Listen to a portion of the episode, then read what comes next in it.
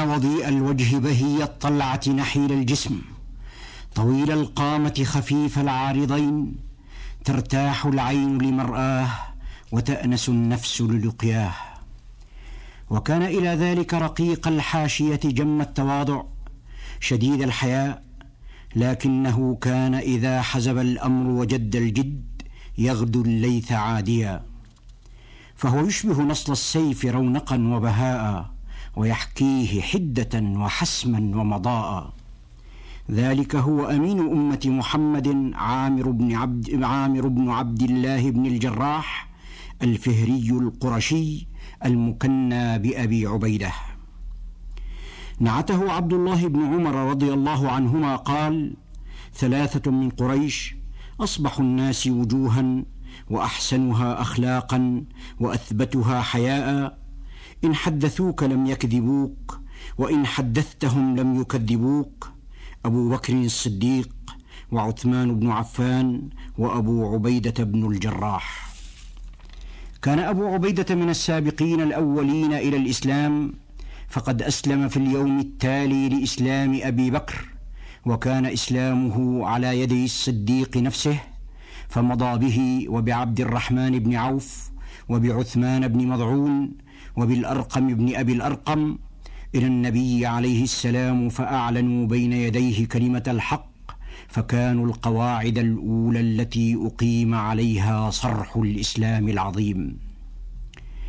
عاش أبو عبيدة تجربة المسلمين القاسية في مكة منذ بدايتها إلى نهايتها. وعانى مع المسلمين السابقين من عنفها وضراوتها وآلامها وأحزانها ما لم يعانه أتباع دين على ظهر الأرض. فثبت الابتلاء وصدق الله ورسوله في كل موقف. لكن محنة أبي عبيدة يوم بدر فاقت في عنفها حسبان الحاسبين وتجاوزت خيال المتخيلين. انطلق أبو عبيدة يوم بدر يصول بين الصفوف صولة من لا يهاب الردى فهابه المشركون. ويجول جولة من لا يحذر الموت فحذره فرسان قريش وجعلوا يتنحون عنه كلما واجهوه لكن رجلا واحدا منهم جعل يبرز لأبي عبيدة في كل اتجاه فكان أبو عبيدة يتحرف عن طريقه ويتحامى لقاءه. ولج الرجل في الهجوم وأكثر أبو عبيدة من التنحي فلما ضاق به ضرب رأسه بالسيف ضربا ضربة فلقت هامته فخر الرجل صريعا بين يديه. لا تحاول أيها المستمع الكريم أن تخمن من يكون هذا الرجل الصريع. أما قلت لك إن عنف التجربة فاق حسبان الحاسبين وجاوز خيال المتخيلين ولقد يتصدع رأسك. إذا عرفت أن الرجل الصريع هو عبد الله بن الجراح والد أبي عبيدة. لم يقتل أبو عبيدة أباه وإنما قتل الشرك في شخص أبيه. فأنزل الله سبحانه في شأن أبي عبيدة, أبي عبيدة وشأن أبيه قرآنا فقال علت كلمته لا تجد قوما يؤمنون بالله واليوم الآخر يوادون من حاد الله ورسوله ولو كانوا آباءهم أو أبناءهم أو إخوانهم أو عشيرتهم أولئك كتب في قلوبهم الإيمان وأيدهم بروح منه. ويدخلهم جنات تجري من تحتها الأنهار خالدين فيها رضي الله عنهم ورضوا عنه. أولئك حزب الله ألا إن حزب الله هم المفلحون. لم يكن ذلك عجيبا من أبي عبيدة فقد بلغ من قوة الإيمان بالله والنصح لدينه والأمانة على أمته مبلغا طمحت إليه نفوس كبيرة عند الله. حدث محمد بن جعفر قال قدم وفد من النصارى على رسول الله صلى الله عليه وسلم فقالوا يا أبا القاسم ابعث معنا رجلا من أصحابك ترضاه لنا ليحكم بيننا في أشياء من أموالنا اختلفنا فيها فإنكم عندنا معشر المسلمين مرضيون. فقال رسول الله صلى الله عليه وسلم ائتوني العشية أبعث معكم القوي الأمين. قال عمر بن الخطاب فرحت إلى صلاة الظهر مبكرا وإني ما أحببت الإمارة حبي إياها يومئذ رجاء أن أكون صاحب هذا النعت. فلما صلى بنا رسول الله صلى الله عليه وسلم الظهر جعل ينظر عن يمينه وعن يساره فجعلت أتطاول له ليراني فلم يزل يقلب بصره فينا حتى رأى أبا عبيدة بن الجراح فدعاه وقال أخرج معهم فاقض بينهم بالحق فيما اختلفوا فيه. فقلت ذهب بها أبو عبيدة. ولم يكن أبو عبيدة أمينا فحسب وإنما كان يجمع القوة إلى الأمانة. وقد برزت هذه القوة في أكثر من موطن. برزت يوم بعث الرسول جماعة من أصحابه ليتلقوا عيرا لقريش وأمر عليهم أبا عبيدة رضي الله عنه وعنهم وزودهم جرابا من تمر لم يجد لهم غيره. فكان أبو عبيدة يعطي الرجل من أصحابه كل يوم تمره فيمصها الواحد منهم كما يمص الصبي ضرع أمه. ثم يشرب عليها ماء فكانت تكفيه يومه إلى الليل. وفي يوم أحد حين هزم المسلمون هزيمة جعلت صائح المشركين ينادي دلوني على محمد دلوني على محمد. كان أبو عبيدة أحد النفر العشرة الذين أحاطوا بالرسول عليه السلام ليذودوا عنه بصدورهم رماح المشركين. فلما انتهت المعركة كان الرسول صلى الله عليه وسلم قد كسرت رباعيته وشج جبينه وغارت في وجنته حلقتان من حلق درعه عليه السلام.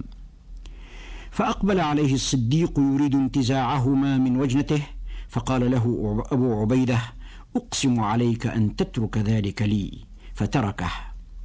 فخشي أبو عبيدة إن اقتلعهما بيده أن يؤلم رسول الله فعض على أولاهما بثنيته عضا قويا محكما فاستخرجها ووقعت ثنيته. ثم عض على الأخرى بثنيته الثانية فاقتلعها فسقطت ثنيته الأخرى. قال أبو بكر فكان أبو عبيدة من أحسن الناس هتما والأهتم من انكثرت ثنيتاه. لقد شهد أبو عبيدة مع رسول الله صلوات الله عليه المشاهد كلها.